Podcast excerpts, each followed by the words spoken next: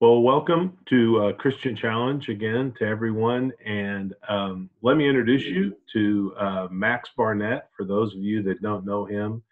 Um, Max is a guy that I think people from around the country, actually from all around the world, really uh, kind of claim uh, in a lot of ways. Max is one of the guys I know that has been pivotal in my own life and just helping me not only uh, walk with God, but also helping me as far as just understanding a lot of things about ministry and just a lot of things about life. Max has, has really done that. He's been a, a dear friend for uh, over forty years. And so, um, Max, uh, what I wanted to do today was to ask you some questions, if we could, and to uh, take some time to uh, kind of uh, uh, explore a few things. Will that be okay? That'll be fine. That'll be great.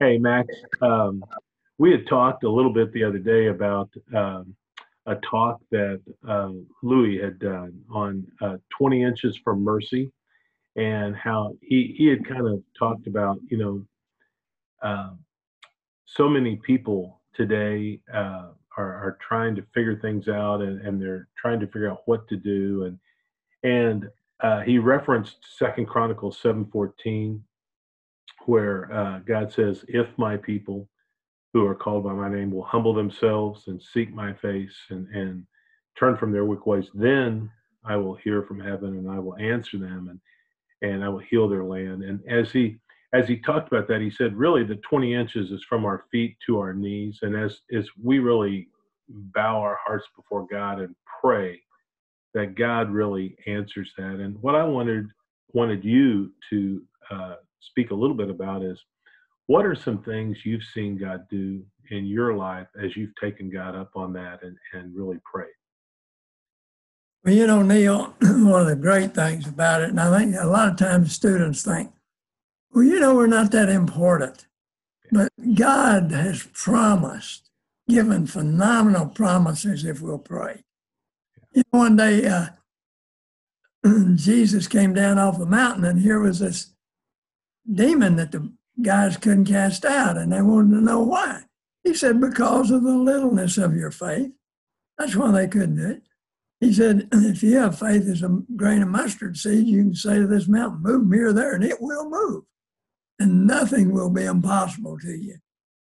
And so I began, when I was in college, to memorize some of those verses about prayer and things. And just, I mean, there's a phenomenal number.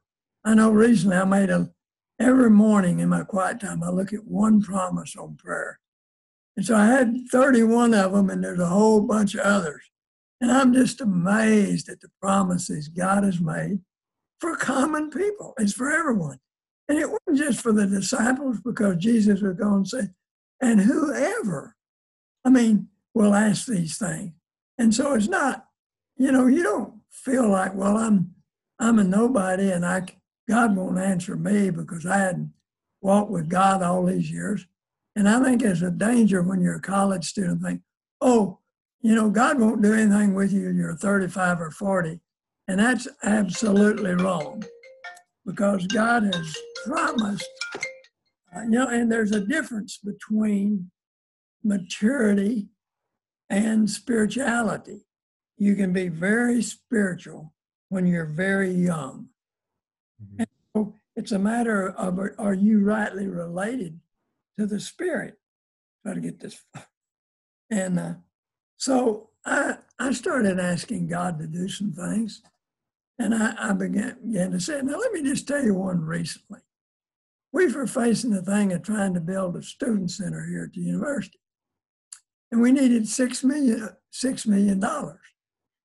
And I thought, wow, that's a lot of money, and how are we going to do that? So one day we went to this one guy, and we're sitting in front of his business, and we know he's got some money. And Kirk Humphrey is one of our former students with us. I said, Kirk, what are we going to ask him for? Well, we'd prayed God would provide.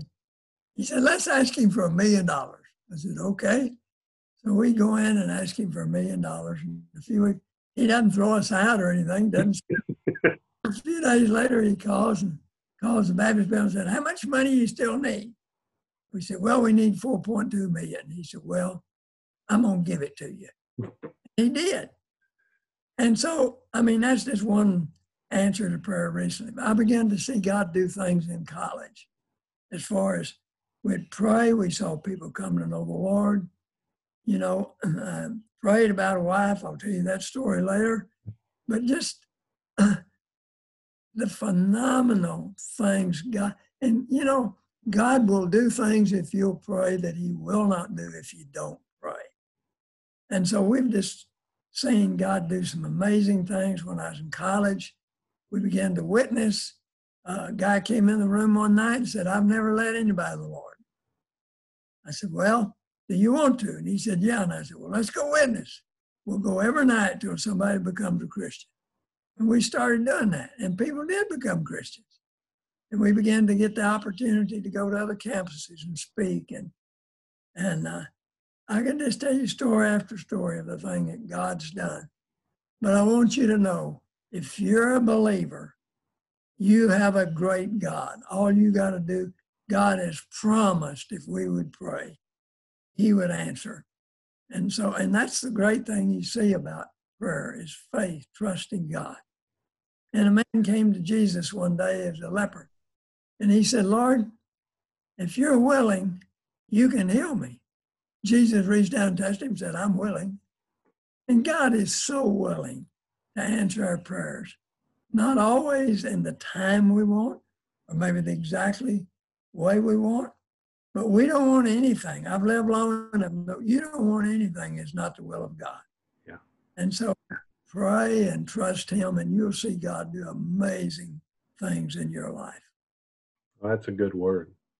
Hey, Max, uh, I know you were talking about how sometimes we think that God, we have to have some kind of position uh before God, before he hears us. And that's really not true. And, you know, I think there's students that often don't really feel like God can use them in some significant ways. And I know that that's, that's standard across the board that people can believe that. But I know when you were a student, you really saw God do some significant things. Could you share with uh, students some of the things that, that you saw God do in your life uh, while, while you were a student there in school? You know, one of the things I'd say about that is, first of all, realize who you are. You know, uh, Paul said, I planted, Apollos watered. It's God that gives the increase. So then neither is either um, plants nor either waters, but it's God that gives the increase.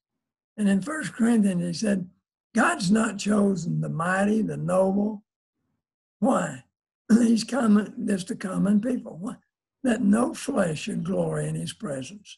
And so, you know, I I guess I just realized who I was. I wasn't all that smart. I didn't have all that much to offer. But as I read the Bible, I saw I had a great God. So I began to pray. And uh, we began to get all these invitations to go to other campuses to teach people how to witness. I didn't know much about it. The way I started witnessing one day, I just was praying and said, God, I want to be the man you want me to be. And I'd planned to be a veterinarian. I said, when I get my veterinary hospital, I'll try to make enough money to personally send a missionary. Oh, God would really be excited about that. But I sensed he wasn't. He said, I want you to be a witness here now. And it wasn't a voice. It was just a deep impression in my mind. And so I started down the hall, and there's a guy in the dorm, and uh, he had his door open there, and I walked by and looked at him. I went down in the hall, I read the bulletin board, and then I went to walk by his room again, got a drink, read the bulletin board, and got a drink. I was afraid to witness, but I finally just said to him, hey, I'm a student here just like you. I want to tell you what Jesus has done for me. So that God began to help me with that. People began to become Christians. We began to travel. One of the places I went was uh, Moorhead, Kentucky. When I got there one Friday night, I, I met with, or, or Saturday night, met with only five or six students there in the B S U. Uh, I mean, that night, small group. And I talked to them about witness, and I could tell they were scared to death to witness. So we met back Monday night. They brought some friends, and I was trying to help them. I said, hey, why don't you do this? It was a it was a state campus, and and at that time the dorms were far more open than they are now. You could walk into any dorm. I said, why don't you go to the dorm and knock on the doors of guys, invite them down to the lobby, and I'll come in. Let me get this. And I'll come into the lobby and uh, and share a testimony, and, and then we can you can just see the guys that are interested and follow them to the rooms and witness to them. So that's what we agreed to do. So I went over at ten o'clock at night. I couldn't believe it. People all over the place. Now, this is a big lounge area, and uh, I just couldn't believe the number of guys there. And so I, I said to one of the fellows, how'd you get all these guys to come to this meeting? He said, we knocked on the doors and told them to come to the lobby. We're having a dorm meeting. And I said, did you tell them the nature of the meeting? And they said, no. And see, they thought the dorm master called a meeting, and if you If you broke a window or you didn't check out right, you didn't get your grades. So they all thought it was a compulsory meeting. This is Monday night before finals were to start on, on Wednesday. And so I said, guys, if you're deceived in the reason you're here right now, you can leave. But if you stay for the next twenty minutes, I'm going to tell you about Jesus. I'm going to tell you how he changed my life and how he can change your life. Now, guys, before you leave, I want to tell you this. If Jesus doesn't change your life, you're going to mess up your life. And someday you're going to marry a girl and mess up her life. And you're going to have kids and mess up her life. So if you want to leave, feel free. But that's what we're going to do for the next twenty minutes. Nobody left. I mean, not one person left. So I shared the gospel for about twenty minutes. And then said, if you're interested in talking further about becoming a Christian, I want you to remain. The rest of you feel free to leave. And nobody left. So I just again went through the gospel. And nobody would leave. And I finally said, guys, you can sit here all night if you want to. I'm not going to cheapen the gospel to get anybody to say and become a Christian. Because if you ask Jesus to come in your life, he will. But he's going to work on you the rest of your life to be the man you ought to be. And so finally, I took the Bible, and I, Romans ten thirteen says, whoever will call on the name of the Lord will be saved. And I just laid it on the floor. I said, this whosoever means you. If you want to be saved, come put your finger on that verse and claim it. Well, they started coming. They were reaching over each other's shoulder. Pretty soon you couldn't even get close to the Bible. So I couldn't believe it. I just, and I met with them till wee hours in the morning. Well, the next day was Tuesday, and I said to one of the girls, ask the dorm mom if I can come speak to one of the girls' dorm. Now, there were two men's dorms, two women's dorms. I said, ask the dorm mom and the dorm where you are if I can come speak. She said, you don't know our dorm mom, and no way you'll speak on this campus. I said, well, ask her, because the Spirit of God is working. And I went up on the hill that day and just spent the morning praying. I'd, I'd never seen God do anything like this before. So she went and asked her dorm mom. She said, yeah, we'd be glad for him to come speak. So they invited the girls from one dorm to come over to the other one. So I go in that night, and I, I began to speak, and one girl began to cry. And then another girl, and another girl. And I thought, I don't want this to be some kind of emotional meeting. So I just said, I'm going to end in word of prayer. If you want to talk about becoming Christian, leave the dorm. They had to go down underneath the stairway, down the hall. And the B S U director was a single girl who lived in the basement of the girls' dorm. I said, I'll meet you down there. So I dismissed them. Some of the girls went back to the dorm, to the other dorm, but girls started going down the hall. They were all along the hall. And what I wanted to happen was the Christian girls to, to speak to others. So they began to do that. And I had sat down, I had three of them sat on the couch, and I told them, and I looked at my wife, and I, oh, I got to be at the other men's dorm I hadn't been in the night before. So I run across the campus. I walk in. There are people all over the place. Now, finals were to start the next morning. And so I, I just couldn't believe it. And there's one chair vacant in front. There's a doorway behind me. And as I'm speaking, I said, guys, if you came to hear a great sermon, you came wrong place. I just want to tell you about Jesus and how he changed my life. I can change yours. And this guy, as I'm speaking, walked in behind, behind me, and he walked right beside me and stopped there and just stood there for a moment and stared at me. Strangest thing. And then he sat down in that chair with one vacant chair in front. And so after a while, he stood up and he said, listen, I'm an atheist. He said, until tonight, I didn't even believe there was a God. He said, I got here kind of late, and there's just one thing I want to know. How do you become a Christian? I said, you can be saved anywhere, anytime you'll ask Jesus to come in your life. He said, man, I'd do anything. So I said, well, let's kneel and pray. You could have heard a pin drop. Nobody moved. He prayed. He stood up, and I said, well, what happened? He said, man, I feel like somebody took a weight off my back. I said, great. But did you ask Jesus come in your life? He said, yes. I said, did you mean it? He said, yes. I said, what happened? He said, well, I feel better. I said, let me ask you a question. Did you ask Jesus come in? Yes. Mean it? Yes. What happened? And he finally saw it. He said, he came in. And that's what I wanted him to see, not rely on his feelings. So then I noticed one of the guys on his knees over there. I found out later is a twenty-six-year-old, one of either golf or tennis coach. Made my way to him. I left the service in this guy's hand. He just turned around and said, guys, y'all know what a dorm clown I've been, but I'm not clowning tonight. Why don't you come give your life to Jesus? And so I stayed till the wee hours of the morning dealing with students. I found out this student, this boy that had been an atheist, the week before, he had gathered the guys down in the lobby and they stood up on the piano and they'd had a mock religious service. And somebody told me, said he had just mocked Jesus Christ.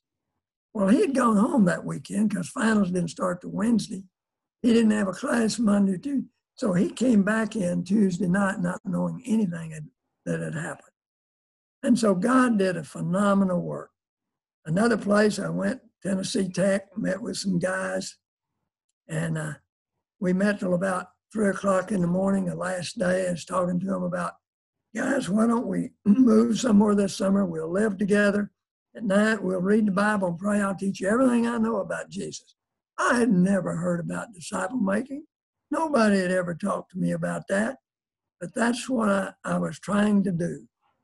And I said, we'll just move somewhere, rent a house at night. We'll, you know, work in the day, and then at night we'll read the Bible, pray, memorize verses.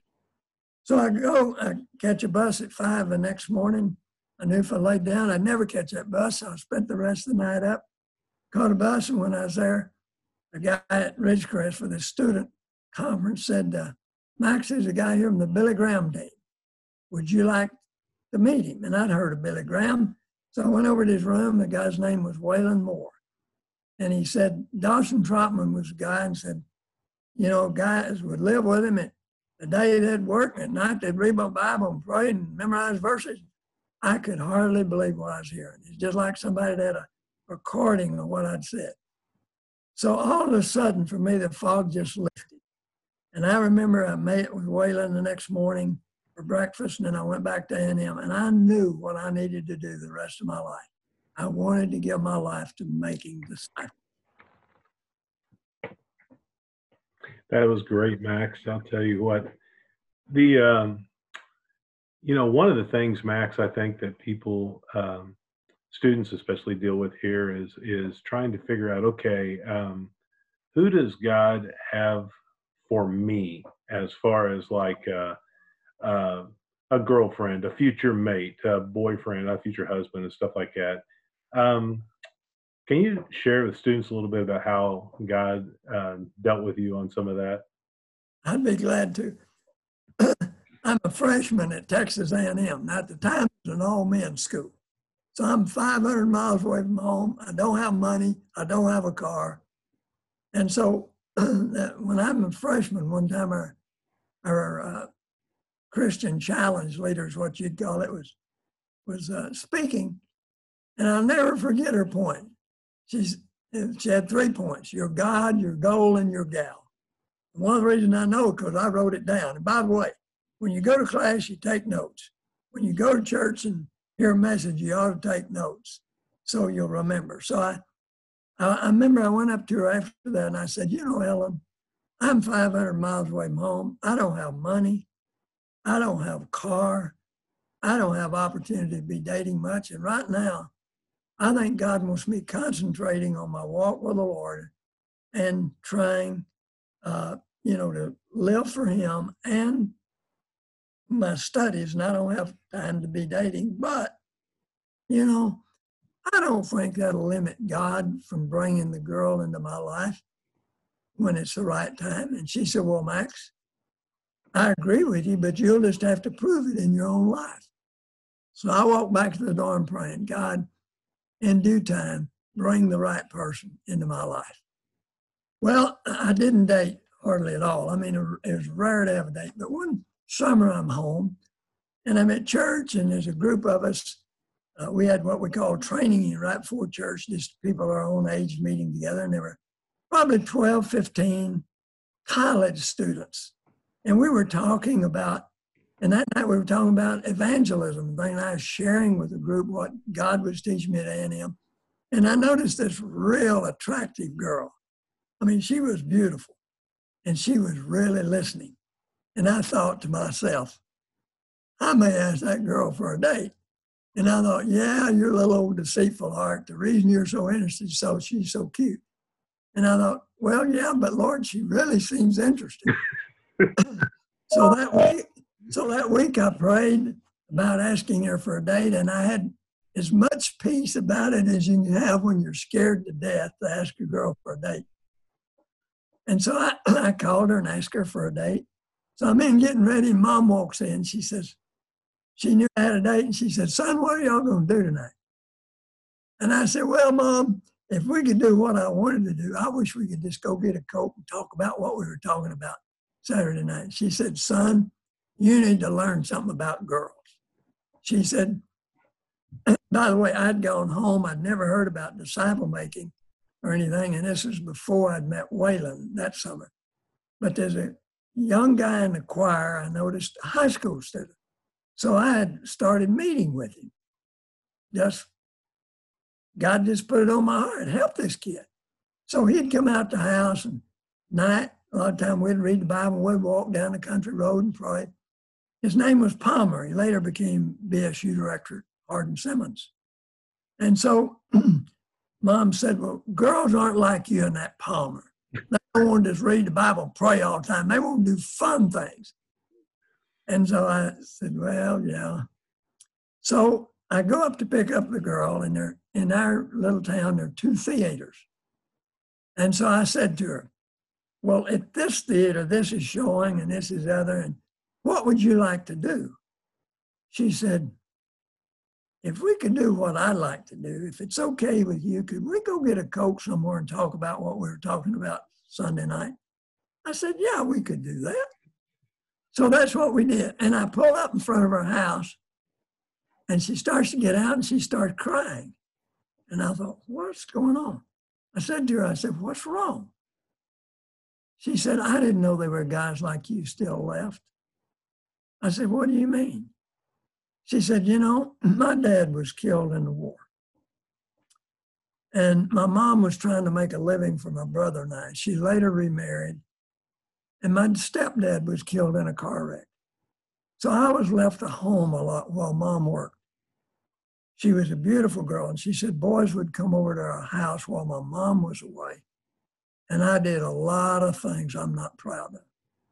But she said, when I went away to college, there's a group of girls in my dorm who went to the Baptist Student Union, Christian Challenge, whatever you call it. And she said, they were having a Bible study in my dorm. And said, then I started going with them to their meeting. And she said, I became a Christian. I was so excited, and I was growing. And one day, this B S U president asked me for a date. And I thought, oh, boy, that's going to be great. And she said, I'm, we went out on this date and said, Max, he couldn't keep his hands off of me. He was just like the other guys. She said, I didn't know there were guys like you still left. Well, you know, I went home that night praying, and I thought, you know, God, someday you'll lead me to a girl that's interested in what I'm interested in. I never dated her again. She went back to school where she went. I went back. But God used that in my life to give me hope, and I think to really encourage a young lady.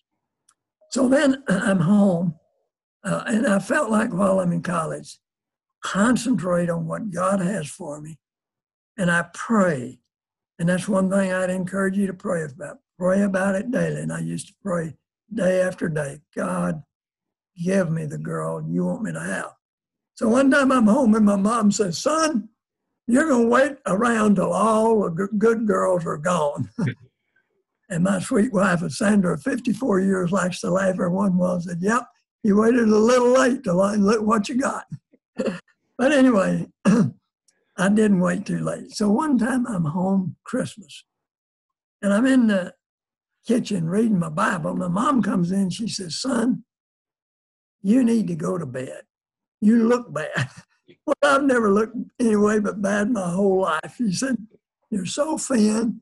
You need to get rest. And so I got up and went to bed. But after a while, mom and dad are sleep, and I didn't feel like I was doing something God didn't want me to do, but I just felt like I really wanted to seek him about a wife. So I got up, went in, I'm reading the Bible, and I come across Proverbs eighteen twenty-two. Now this is in the King James.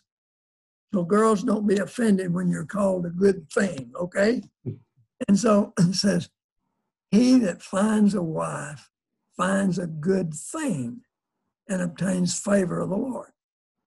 And so I thought, that's interesting. And immediately a verse popped into my mind I'd memorized sometime before, Psalms eighty-four eleven. The Lord God is a sun and a shield. The Lord will give grace and glory. No good thing will he withhold from those that walk uprightly.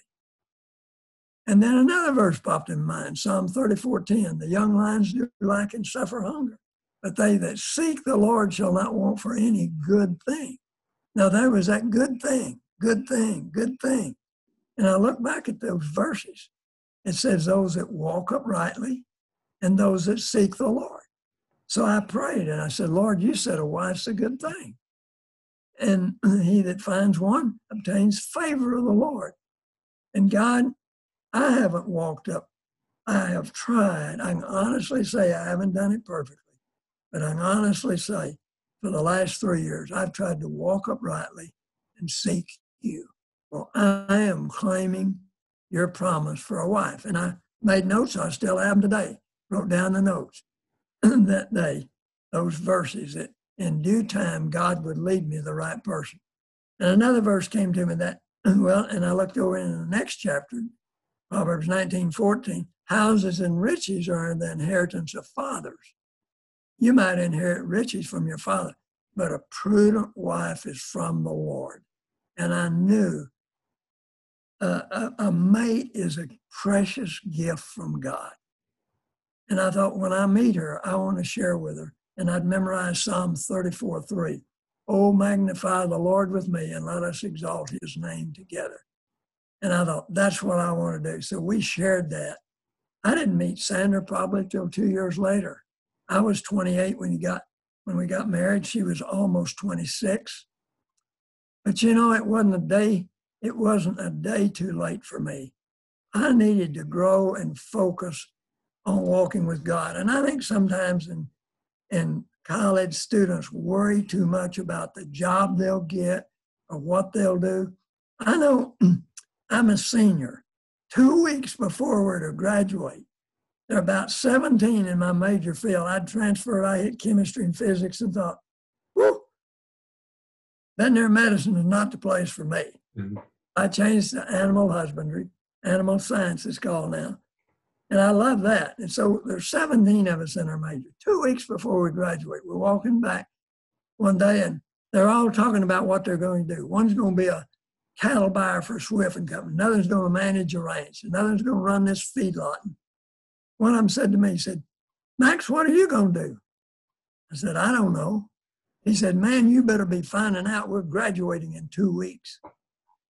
And I went back to my room. I prayed and I said, God, you know, I've tried to witness to those guys. I'm the only one out of that group that's trying to walk with you. And I'm the only one that doesn't know what I'm going to do. And then God put it on my heart exactly what the next step was. See, I could have been worrying about that the whole time instead of concentrating. And that's why I would say to you as college student, you spend time in the Word. Now, while you're in college, memorize verses. Get your time with God. Witness. Concentrate on what he has. Pray. And in due time, God, if God wants you married, and it may be that occasionally there may be someone and God's given a gift of singleness, or maybe they'll marry later in life. That's okay. I mean, if if God doesn't want you married, I don't care who you marry, you married the wrong one. So you want the one. And somebody says, well, do you think you can only marry one? I don't know. I just know one thing. God will only lead you one.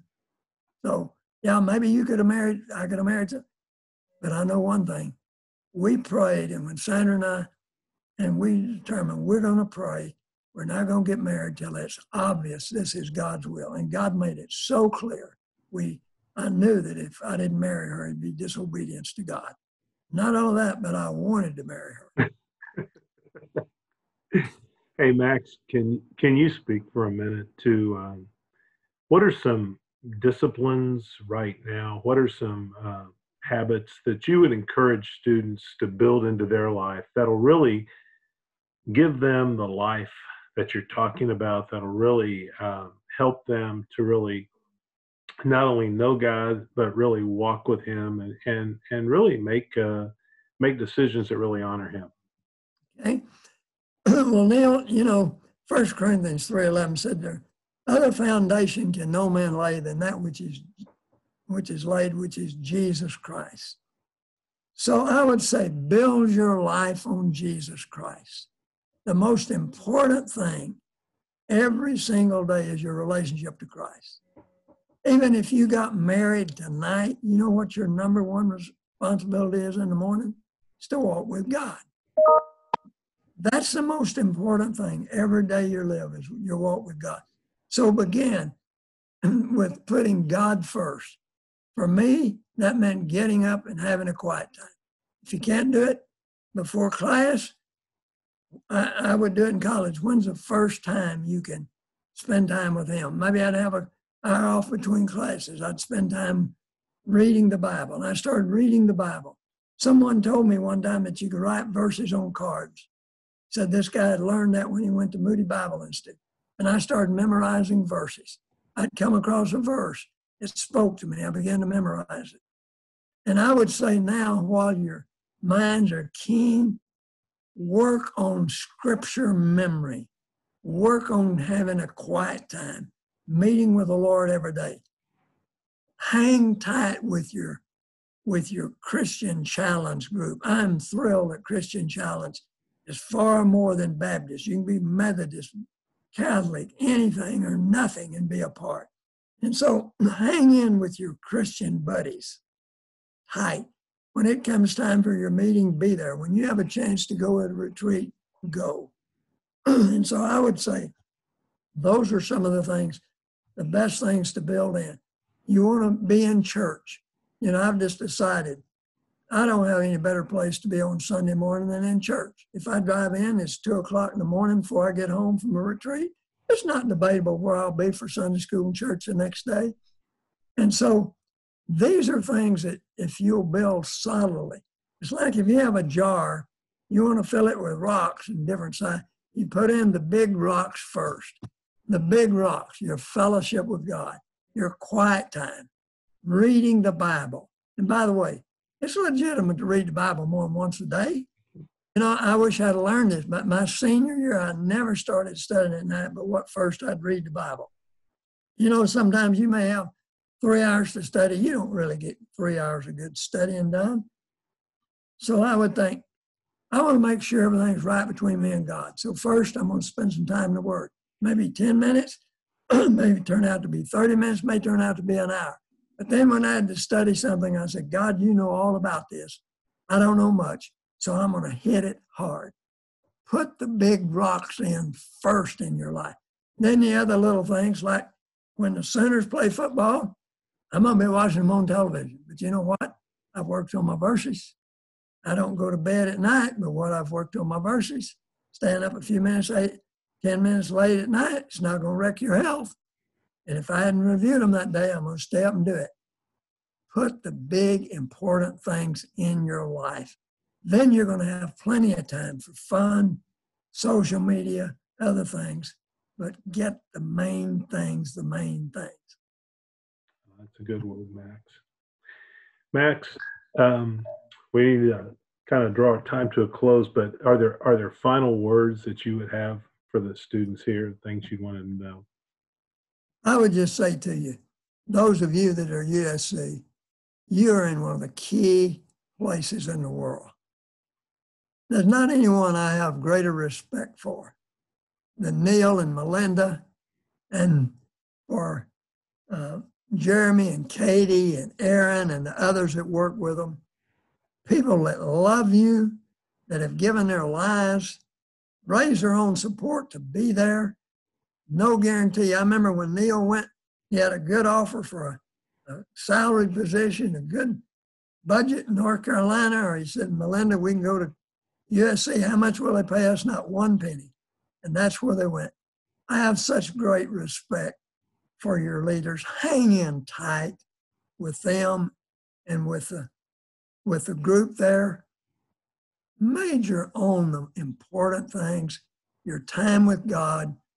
God will lead you as to where he wants you to work, what he wants you to do, but pay the price now. And you know, there's verses that I memorized in college now, I'd not take a million dollars for. If you had the ability, if I had a million dollars, you could blot them out of my mind. I know when I was a senior, God put it on my heart. I was averaging, taking twenty hours a semester out of lab four afternoons a week, but I memorized a verse a day for eight months. And we'd read seventy-five. I don't recommend you do that. Take it at a slower place. You do. You may do one a week or two a week or three a week.